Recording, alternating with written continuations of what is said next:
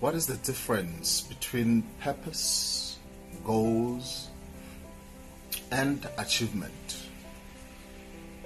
Purpose, in an overarching sense, a purpose is that thing for which a person is born for. It is their reason for existing. It is that unique thing which you were created for.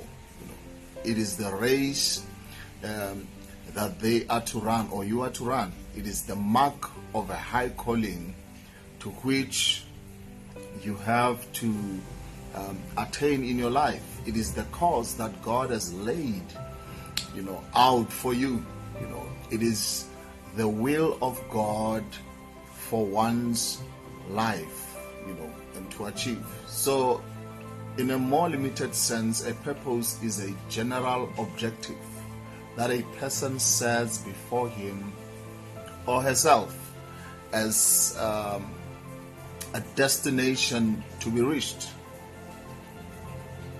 So I may set forth various purposes that cover various aspects of my life, in so many ways. Let's say I want to be a good parent. More men fail through lack of purpose than through lack of talent. Now let's look at a goal. A goal is a long or a short-term target or proposal that you place in front of yourself as a specific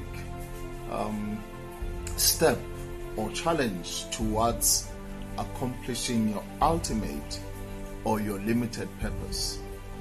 So every purpose is realized by setting and accomplishing specific shorter range goals. So when we talk about achievement is the realization of a goal or the purpose. It is to finish, to carry out, to bring to an end, or to obtain the final results.